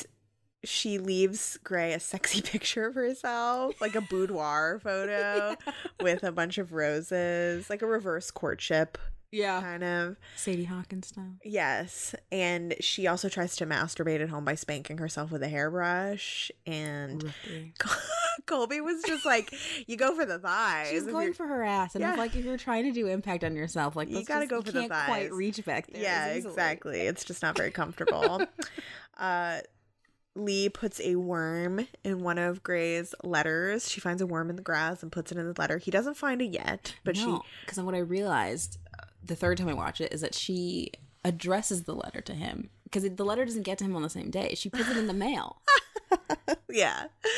She puts that thing in there and then she puts it in the mail. Yes. Uh, like really going for it. Yeah. And Lee tries to have sex with Peter, or like, you know, they're making out and she tries to get him to spank her. Without saying a word. Right, exactly. She just doesn't know how to... She just like puts her ass in the air. Yeah. And she's like, don't be afraid. He's like, of what? What's happening? And then she's like, we can have sex, but I get to keep my clothes completely on and I want the lights off. And it's just like the worst boring hetero sex ever, and he's like loving it. Is this what heterosexual sex is like? Is that scene exactly what heterosexual sex is like? Listeners, all the time? Write in. I I have never experienced that horrible event. So heterosexual sex, and so is that what it, is that what it's like? Is that, a, is that what I have like? Never had heterosexual sex like that. I am too much of a perv. Good, even when I was good. a teenager and I was having boring heterosexual sex with teenage boys, I was always like, spank me, pull my hair. So I was never like that. So I can't relate. There are tears in my eyes. I was a little freak, and like those little those teenage uh, boys were horrified. Yeah. So, um, okay. So they have b- bad sex, whatever. Lee brings home an orchid, and you were like, you're going to kill that orchid because she keeps turning the light on and off. She's like turning the grow light on, yeah. and, off, on and off. I'm like, you're going to fucking kill that thing, girl. Right. Gray finds the worm letter, and he's really into the brattiness of it. Uh, well, because the second he opens it, he, his face is like, yeah, like he like takes like a weird deep breath, and I think he immediately goes to do push-ups or like pull-ups or yeah because he has to like release that sexual tension, and she can hear him like grunting as he's doing pull-ups from down the hall. Yeah, it sounds like he's fucking. Yeah. And he circles the worm with a red pen on the paper, because he pulls out a brand new red pen, because this time he had a red pen and it was on this like gold boat shaped tray, like the The it was highly, a special red pen. The high, like, protocol, protocol high yeah. ritual that these two freaks are into. Like, it's a it's a good thing that she answered that ad. Jesus Christ. Yeah, they both love high protocol and ritual. Yeah. And he calls Lee into the office, and she immediately assumes the position to get spanked. Yeah, and like a good submissive. Right. And Peter walks into the office. Oh. Uh, go away, Peter. And no one wants you here, Peter. Go away. Go away. And Gray tells her to pull up her skirt, which he's never done before, and to pull down her pantyhose and her underwear. And she's like shocked. And he says, "You're not worried I'm going to fuck you, are you?" Yeah. "I'm not interested in that in the least." Ooh. It's oh. so good. Oh. It's so good. And Peter like calls for Lee, and she's like, she chooses in that moment, because yeah. she's like, Peter, I can't go to the diner today. She's choosing yeah, this. And, yeah. yeah. And she's like bent over looking at Edward in his As eyes. As she's saying that. She calls yeah. out through the closed door to her boyfriend, like, "No, I can't come to dinner. Yeah. Leave. Yep. Bye." Yep. Yep. And he jerks off on her. Gray jerks off on Lee's ass and comes on her. On her back. On her back, yeah. Uh, and Lee seems very confused by the entire interaction. You know, he tells her to get up, clean herself up, and go back to work. Mm-hmm. Gives her, like, a series of commands. And then, yeah. Uh, and I don't know. What do you make of this? It's, it's so, like, I'm sure it's, we've said a million times and we'll continue to say it's obviously hot, very yeah. hot. But it's like... It's very interesting because there are also like there are moments like this is one of the moments where kind of like the male like the the the veil of his like his dominant persona is a little bit lifted because you can tell that he was surprised by his reaction in this moment and that was what he was going to choose to do. Um, and like the way that she kind of just like stumbles out of there without even pulling up her pantyhose or her underwear. She just like pulls her skirt down and just kind of like despondently stumbles down the hallway. I don't know. I thought it was very. I thought I thought it was hot, but it was like very interesting and confusing. It was hot because it's kind of just like you did something so bratty, you were expecting to get punished and get paid attention to, but you're actually just gonna be my cum rag right now. Yeah, and like actually, this is gonna be about me. Yeah, you thought it was gonna be about you. Fuck you. Yeah, exactly. So I can. I saw it as like him asserting control over her in that moment, and that's why it's really hot. Yeah. And uh, then I think this was the first time that there was any sort of like genital activity included in any of their yeah play yeah at yeah. all. Yep.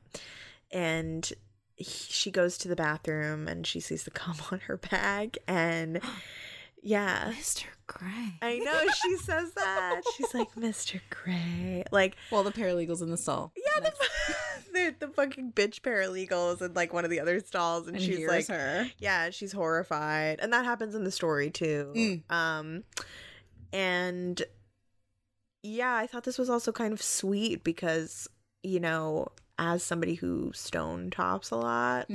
like the way that you can make someone earn your pleasure. I mean, it's, you know, it's a power play for him. Yeah. And she kind of recognizes it as like, oh, she's experienced his orgasm. Yeah. And that's like very, the way that she, it, that she recognizes that is sweet when she says Mister Yeah. Gray. Um, treating it like a little gift. Yeah, exactly. And Lee masturbates in the bathroom. And this is the first time that you hear her like kind of speak vulgarly. Yeah. The well, first she, thing she says is cock. That's all she that's how she starts the whole She thing. Just says cock. Yeah, she and she puts one of the corrected letters on the door. That she has with like the the um hole protectors. Yeah, the binder. So hole she protectors. Can put it up wherever she wants, I yes, guess. Yes. And just yeah. stares at it and masturbates and she's like Well thinking about sucking his dick. Well thinking about sucking his dick and she's like, put your prick in, in my me. mouth. Yeah, exactly. Like, what? I know. And she's so people like, say prick. How funny. I know. How it's cute. So funny. How quaint. I know. I definitely don't say prick, but I only say I, prick like if you're calling someone a prick. Yes. Yeah. And the paralegal hears this in the next stall. And this is when Gray also mayonnaise. realizes mayonnaise. Oh yeah, she's like mayonnaise for peas. Yeah. And we also see Gray in his office, like, realizing he has cum on his pants. And he's, like, trying to take it off. Freaking out. Yeah, and the veneer has really been lifted in that yeah. moment. Yeah. Like, he's not a dominant anymore. He's like some dude with jizz on his pants. Yeah, exactly, which you gotta love. Uh, Gray gets pissed oh. off at that. Yeah. And so we didn't mention that he's lined the hallway leading to his office with all of the, he's framed all of the corrected yeah. letters. He used to have plans in there. He had one set of plans for the secretary who walked out when we first started the movie. Then he had a different set of plans for Lee when he, I guess, started, she started there. And then when they started playing, he started taking all of her typos and they made those trophies and those were framed and lining the entire hallway. Yeah. Which I'm like, but other people come in there. Don't they see these framed corrected, corrected letter. letters? Yeah, yeah, I know. And he gets pissed off and he smashes all of all them. Of yeah. And I will say one of them he like grabbed in his hand and you saw the glass break against his thumb and I was like, oh fuck. Yeah, okay, that's hot. Cool. Lee is like listening to an audiobook about how to come out as a dominant or submissive. Yeah, so this is I feel like the first time I watched that I watched this movie I missed that part. Like I missed the part where she started doing a lot of research um which to me like kind of colors the whole thing. Mm. Like kind of it kind of like like you mentioned that that story from Pat Califia kind of like retroactively color some of it before right to me right that's how I see it as well. Yeah. uh and Grey on Grey is having a very opposite reaction, mm-hmm. where he's feeling a lot of shame, and he writes a Leah letter that says, "This is disgusting. I'm sorry. I don't know why I'm like this." Uh, but he doesn't give it to her. He just writes it and like slumps down on his desk yeah. and is sad about it. And so then sad. the next day he uh, calls Lee in for like a re-interview kind of scene from when she first came to the office. And then he says, "I'm not going to offer you the job, mm-hmm. even though I like you." Yeah. And Lee gets really upset. And, and she calls she, for a timeout. Yeah, she says timeout. Yeah. Which she probably learned from the book. Yeah. And, and she slaps him. And she's like, "Why are you doing this?" He belittles her. You know, he says all the things he doesn't like about her as a secretary. And again, like the tortured male sadist trope. Like, you just have to break through his icy veneer mm-hmm. and like get to his heart. Gross. Um, and she, he says, "You have to go or I won't stop." And mm. she says, "I want to know you." Mm. And Grey, she leaves the office, and Grey immediately illuminates the secretary wanted sign. Like, immediately. Uh, Lee jumps into the pool with her clothes on and doesn't tell her family she got fired. She just goes to work every day and watches his office and sees that he's, like, hired a new woman. Um, Lee tries to meet other kinky men, uh, but they're all terrible. terrible. Yeah. And uh, like one of them wants to be tied to a gas burner yeah, and get like, tomatoes thrown at him. Uh, okay. When they advertise being a top, but they're really a bottom. uh, Peter proposes marriage to Lee, and she says yes because she says she didn't know what else to do. Ooh. This I find a bit unrealistic because I feel like she's becoming self-actualized as a kinky person. And I didn't completely well, buy that. No, because when he proposes, when she had stopped going on dates and she was just taking care uh, of her dad. That's true. Yeah, yeah. She's like despondent. She, yeah, she was yeah. like, "Oh, I guess this isn't working." Right. So Lee runs away while she's trying on Peter's mom's wedding dress. After Peter's mom uh, is like insulted being a bitch her. to her. Yeah. yeah. And runs to Gray's office and tells him she loves him. And he says, "We can't do this twenty-four seven." And she says, "Why not?" Yeah. One thing that I caught this last time, when she runs in, he's doing sit-ups, mm. which makes you think that, like, the current secretary just did the first thing that seemed submissive, and he was like, like, "Oh, shit, here we go again." Right. And then she runs in in a wedding dress. Right. Oh, that colors it a little bit, too, because I'm like, God damn it. I just caught that, yeah. yeah. I was like, oh, he was doing the thing that we know is his cue for. Right. Ooh, I'm turned on by this bratty or submissive behavior. Right. I gotta self-regulate. Right. Um. So, yeah, and I like when he says, "We can't do this twenty-four seven," and she says, "Why, why not? not? Like, we both said it out loud, and they're like, why not? Why not? Yeah. Uh, Lee goes to sit at his desk with her arms, her palms, palms down, down, and he tells her to sit there and stay there. And she says, "I want to make love," which also annoyed me because I was like, okay, this is like the prizing of heterosexual sex over leather sex. Mm. Uh, and positions heterosexual intercourse is like on a pedestal mm. as like the ultimate goal, which I don't find realistic. I don't think no. I don't think either of these people would be particularly interested in like making love. Like yeah. even that, like yeah. even if she had said like, "I want to fuck," that would make more. That sense. That would make a lot more sense. Yeah, like because I, I get that because she's like sexually turned on by him, but has not been able to like have that kind of sex with him yet, and so I would have understood that. But I'm like, I want to make love. Ew, yeah, gross. No, I hate the phrase "making love." Aim higher. Never. I don't Never ever my say life that have to I me. Done that, and I was yeah. married. Yeah. Yeah, never. Disgusting. Never say that to me. that's, uh, that's perverse. Yeah, that is perverse. Making love is right, that's perverse. Right. Uh, Lee stays at the desk, and Grey calls Peter and tr- tries to get Lee to answer the phone. What a fucking dickwad in the, in the office, and she tries to pick it up with her mouth, uh, and he's like enamored of that. As soon as she drops, he's like, "Oh, Lee, I'm very fond of you, too." Yes, it's sweet. And Peter tries to get Lee to leave, and she freaks out. Like, he takes, he pulls her on the rolling chair mm-hmm. and tries to get her to come and off the desk. Hits him in the face. She hits him in the face. She does not want to leave her position, and Lee pees herself at the desk because she's been there for like overnight overnight yeah and then she gets like a weird lecture from various visitors yeah and people who are trying to get her to leave. Um and which so, makes this a very fantastical ending. Yeah, there's still there was a part of me where the first couple times I watched it, I thought it was like a like a dream sequence, like it was her talking her through getting through the wall that she was hitting, right? Um, in her suffering, that's yeah. more what I thought it was. I thought it was like her coaching her way through mm. the wall, um, but. I don't know if to watch it like six million more times until I know exactly. Right. I, I don't know if the people who wrote this were thinking about it that deep. I feel like it's it's just me. Yeah, it's my water placement. I think that it's just kind of showing like her resilience and mm-hmm. like how she's not backing down. And uh, also there's like this one random feminist character who brings oh, in like a bunch of feminist literature yeah. and is like, I want you to read about women's struggle. You first. should learn about that. Yeah. Right. Exactly. Which I also re- resented on this watch because I was like, the people, again, the people don't know how B D S M actually functions.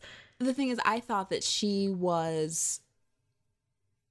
that that woman, like, we weren't supposed to take her seriously. Yeah, and I thought I thought it was like, I agree with you, and I but I, but what I got annoyed with is the positioning of feminism and B D S M as being uh, uh, the antithesis of each other, mm. which a lot of feminists do think. Yeah, mm. um, I think I read that of of this movie being like like fuck off with that thought. Yeah, of being like her saying like, oh, you need to read all this feminist like literature to I, know what you're doing, and like more. Probably Lee is probably like, actually, no, I fucking don't.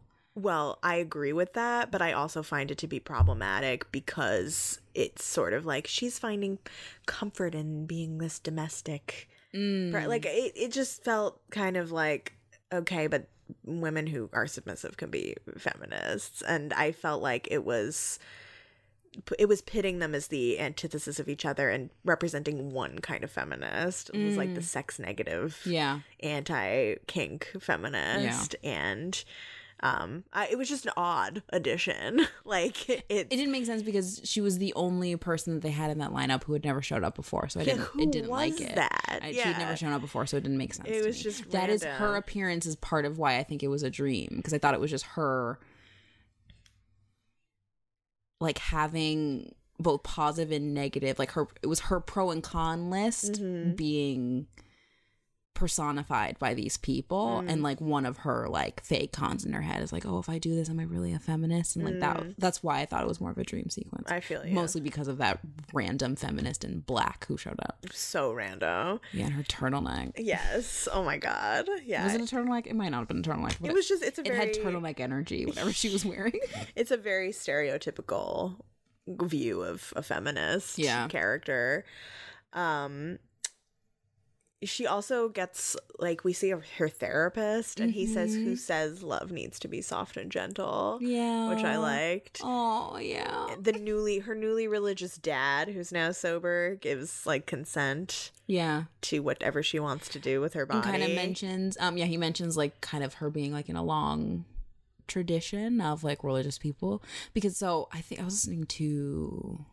the American Sex Podcast, and I can't remember exactly what episode it was, about how there are a lot of religious people who practice like B D S M like as a part of like their mm-hmm. religion, of like they're offering their bodies to God. And so there are a lot of people who see like a holy tradition in kink and B D S M. Um, so I thought that was kind of like an interesting like, that is little interesting. tidbit yeah. of that kind of philosophy that like not everyone who's like doing B D S M is like doing because we think it's hot and like this is how we like to fuck. Like some people like do see it as like a like a higher calling and a higher way of mm. of like showing their devotion to God. Right. Like of course I'm an atheist, so like ugh, ugh, no thanks. But it's like kind of beautiful I that feel, other yeah. people feel that way yeah. about it. Yeah, and he gives her his consent. Um and you know says you can do whatever you want with your body. Mm-hmm. And Gray, we see him in his house and he's sleeping on his own floor, like maybe out of shame. I wondered if it was like solidarity with yeah, her. Cause yeah, maybe this is just like my like my sweet D S feelings of like him trying to like suffer a little bit with her. Yeah, no, no, I could see it that way as well. Uh, and there are news reports covering Lee's what they're calling strike. a hunger strike, and this is when Gray comes back. It's been twenty-four to the, hours. How right. in the news now? I was it supposed to be three days? Oh my I god! I thought it was three days. He's the worst nominant ever. Right? Three days? What the fuck is wrong with you? Oh. Yikes. Yeah. I thought it was like overnight. Into Maybe the next it was evening. Over. I thought it was like supposed I thought it was to be... like evening day to the next evening. I thought it was supposed to be like. But then there were people camping out. Yeah. Okay. I thought it was like three days. Fuck. Yeah. So. Oh. Right. So Gray comes to the office, carries Lee out in his arms. In her pea dress. Yes, in her pea dress. And he finally accepts her submission and brings her to this like weird plant bed. And his moss bed in his home. Yeah, his moss bed, which again, he's like, he's planting her. Like he's, he's an ecosexual. He's cultivating her. Like he's cultivated this within mm. her. And he bathes her, and it's very tender, and they have vanilla heterosexual sex. And I find this, I mean, it's played up as like very tender and beautiful, and I find that this like sort of undercuts the other subversive elements of the film. Like it puts a neat little bow on it, and mm-hmm. you know, kind of reifies how this paradigm can exist as long as it's in like a heterosexual context where there is like vanilla sex. mm. I almost I don't know if this is like, am I just like naive, but I guess like if you if you think of the way that like B D S M is like put out to like the mainstream people, you don't see it as like, oh yeah, like these are also your regular neighbors. You usually see it as like, oh, these freaks and weirdos who mm-hmm. have nothing to do with you. So I almost think it's a little bit stranger to be like, oh no, like this is like your neighborhood lawyer or the regular housewife that's like in your in your cul-de-sac. Totally. I I understand that, and that historically like B D S M in film has been used to talk about how the it's like a downfall of mm-hmm. the character, and it's like, you know, this really sin sinful, like it just shows how fucked up somebody is. Like I mm-hmm. I and I I think the agenda of this film is to show that B D S M is not inherently bad. Yeah. Like any like people can do it and it's fine and love each other, and I get that, but I am o- also the kind of homo that is always just like, literally fuck what people think. I don't yeah. need to prove anything yeah. to anybody. So I sort of I bristle at that of like trying to, you know, and also like, I mean, it's a very white heterosexual love story mm-hmm. and it's I get annoyed with things that masquerade as subversive but actually have quite a conservative messaging. Like that's that's when I start to be like, mm, I don't know how I feel about that. Or like if I I guess I would want the ending to be like the same, like they're sweet and they get together, but I don't like the pinnacle of them getting together being this heterosexual sex scene. You know what I mean? Yeah. To me, I think I saw like of her. It was like she finally got her fucking aftercare after six months of yeah all of that I wild shit. Yeah. Um, because we don't actually see the sex. We just right. see the like him caring for her and admiring mm. her, and then like and she talks about like all her scars, all her scars and, and learning about who them. She is. Yeah. You know? And then he finally tells her something about himself. He was born in Des Moines. Yeah. Yeah. And. Yeah, I mean, I and then, you know, we see that they're they're in this like domestic situation, and uh, she says we look like every other couple, but then you do see them fucking on this tree on their so they're, wedding. They're, they're and she's in a black wedding dress with like a black, black veil. veil. Yeah, and she's like tied to a tree. Yeah, and, uh, that's and that's what they should have done after. I this. see. I was, like, I was like, the thing is, is like, no, he should have fucked her in the pea dress. Like yes. that's obviously the only thing that should have happened. I don't understand this cute bath scenario that should have happened after. Right, you did something weird with the dress. Yes, yeah, and I mean, I I think your interpretation of it as aftercare is also sweet because like. They just had this extended scene of, like, mm-hmm. her, you know. I was, my first thing is, like, get her some fucking food. Because the first thing that he does is he gets her, like, a, he puts a smoothie in her mouth. Yes, yeah. At least. He's like, yeah. okay, let's get you a little bit of sustenance. Yeah. I've been starving you for three days. Right. How cute. And he bathes her, and it's sweet. And it's, like, a very, and... you know, I, I, I'm of two minds about it. Like, part of me is, like, ugh. I mean, like, but like, okay, so like, I'm a romantic, but I'm also like a pervert, and I also am a divorcee. So it's like, like, ew, gross, like, fuck your cute little, like, love story. But it's also like, oh, well, that's nice because that's what she wanted. But then also, I would have preferred different sex at that time. Yeah, I just... But again, I get why they did it. Right, I get why they did it. Again, I just don't like the idea of these two people who have been connecting sexually without their genitals the entire movie, now prizing heterosexual sex over everything else. I just don't see that as being reflective of the actual experience of mm. being a kinky person. So... Yeah, but yeah. I also think that... Okay, so think about all of the B D S M things that this fucking movie just throws at mm-hmm. the unsuspecting viewer at Sundance that year, right? Yeah. Now imagine if you didn't give them the relief of like a sex scene that they understand. Right. Imagine what would have happened. Oh, I, I, I get it. I get why they did it. Yeah. I, I just, it shows me that this movie is not for, it's not for p- me. It's for... people who maybe don't understand Damn, what's going on. Yeah, yeah exactly. Yeah. Um, but, you know, again, I also I, I really love when he bathes her. I think that's really sweet. Yeah. I love bathing people. Yeah. So I'm like somewhat of a service top. So mm. that that is yeah. and, like, sweet I, to me. I got my hair cut a couple weeks ago for the first time in four years. Mm-hmm. And it had been almost that long since someone else had washed my hair. And I forgot like how... like nice that is, like that kind of moments, like watching that, like he washed her hair and he bathed her and he dried her off, and I don't know, it was nice, it was really sweet. Yeah, it is sweet. Yeah. And yeah, I, I'm I like it and I don't. Yeah. I, I feel both ways about it. Yeah. Uh they are now like a typical domestic couple, and and you know, the other thing that I didn't like about it was like, okay, so she goes from living with her parents to living with this man.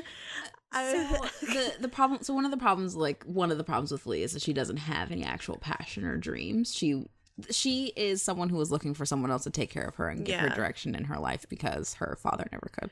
Yes, basically. Yeah, right. There's like daddy issues. There's definitely daddy issues, yeah. And that's why the two people that said the strongest things in that montage of her sitting at the desk were her male therapist and her father. Those are the two people who said the strongest words that she took yeah, away. Yeah, let's with just her. Say this movie does not pass the Bechdel test. No. Yeah. No. No. No. no. Um. I. Mm. Doesn't that that kind of rubs me the wrong way? Like the the equation of like the daddy issues. And yeah, yeah, it's yeah. But her becoming a housewife was a little bit weird. But a part of me was like, what else is she gonna do? We don't know any. We don't know any passions about her. It's not about. It's not about that part of her. It's about her desires. Yeah, I feel you. It's you know I was I was just like. Okay, so she never gets to be her own person, basically. Now she's just living with this but, man. But, like, so my other thought is, is, like, what's wrong with that if that's what she wants? Like, if she wants to be a kept woman, like, why does that have to be gross? Yeah, I feel you. And that's, sometimes that's where I'm at. I was like, okay, yes, like, feminism, we all have a job. And that's really, really great. It's not even about a job. It's just, like, about... the fact that she went from one controlling situation to another one that just feels better for her. Yeah, because she has she made a decision in that controlling situation. She yeah. chose that controlling situation. Right. And that is somewhat what that's like what we talk about when we talk about B D S M and how it's the the choosing to be in these scenarios that kind of like makes a lot of the difference. Um, and for her, she's like, okay, I get to choose this and I get to be happy here and I get to I get to continue to go through life with my answer being I don't know, because there's someone who's going to answer that question for me every mm-hmm. time. She gets to continue being the person she was through the entire movie, but now she gets to feel safe in that. Yeah, it's a good point. Yeah, I cannot imagine being okay with that. Yeah. But again, it's not my... I'm an independent person. I live by myself. Right. I couldn't imagine someone, like, living with me. I'm not always very good at, like, caretaking people, but I think sometimes, like, we as, like, independent people, especially independent women, sometimes... place a weird moral value on women who don't want to be independent or women who do want to be taken care of and don't want to have to do those things. And a part of me is trying to unlearn thinking that that's like less than like my desire to be independent, like why like why does that make her like less strong than me if she just doesn't want to have to think about those things? I don't yeah I I think from my end it's not that I don't think it makes her strong, it's that I in real life mm-hmm. I could see this becoming a very codependent situation where yes. now she's like not addicted to cutting but she's addicted to this, and yes. it's, you know, I also just don't Hmm. trust men well, no, to be in obviously. Control of anything, so I'm like uh okay you know, I, I roll my eyes like, okay, no offense to any male dominants who like are listening possibly, but I roll my eyes every time. I'm like, okay, yeah, sure, whatever, go for that if you want to. Yeah, I like ugh, I'm bored by that technically, but I mean but in bless the their hearts, some women movie, are into it. Yeah, of course. Yeah. And we do get a f- I think we're supposed to see that she's taking power back because she drops the bug yeah. in the perfectly made bed. For to, her punishment. For her punishment to get her, because she's being a brat. And then the final shot is of her looking in the camera. Mm-hmm. So. Be like, now what, bitch? Yeah. I'm in your neighborhood, huh? Yeah. Exactly. So I think that's like kind of an attempt to like take it back to her. Mm-hmm. Um. So that's Secretary. That's Secretary. Yeah. Do we have any closing thoughts about Secretary? We need to remake it with Dykes. Yes. Um, with at least like forty-five seconds of negotiation. at least. At yeah. That's all we need really to carry it through. Mm-hmm. Um. Yeah, I don't know. Lesbians yeah. next time. Lesbians. Lesbians. Yeah. Lesbians. Lesbians. Yeah. So that was Secretary. Kolby, where can people find you on social media? Um, it would be against your better judgment, but you can follow me on Instagram and Twitter um, at Kolby Brianne, K O L B Y B R I A N N E. So it's like Kolby, like the cheese with a K. Um, enter at your own risk, I guess. And you, uh, I'll put a link to your website. Oh, yeah. Oh, God, yeah. I'm so terrible. I I make leather work, so I sell, like, collars and belts and harnesses and things. So you can throw me money for custom-made stuff, no matter what size you are. Yay! And you can find me, as always, Girls Guts Jello on Twitter and Instagram. Uh, you can find my Patreon at patreon.com slash Girls Guts Jello. My next bonus episode is going to be on The Lighthouse. You don't want to miss that, so sign up. And I will see all you perverts next week. Yeah.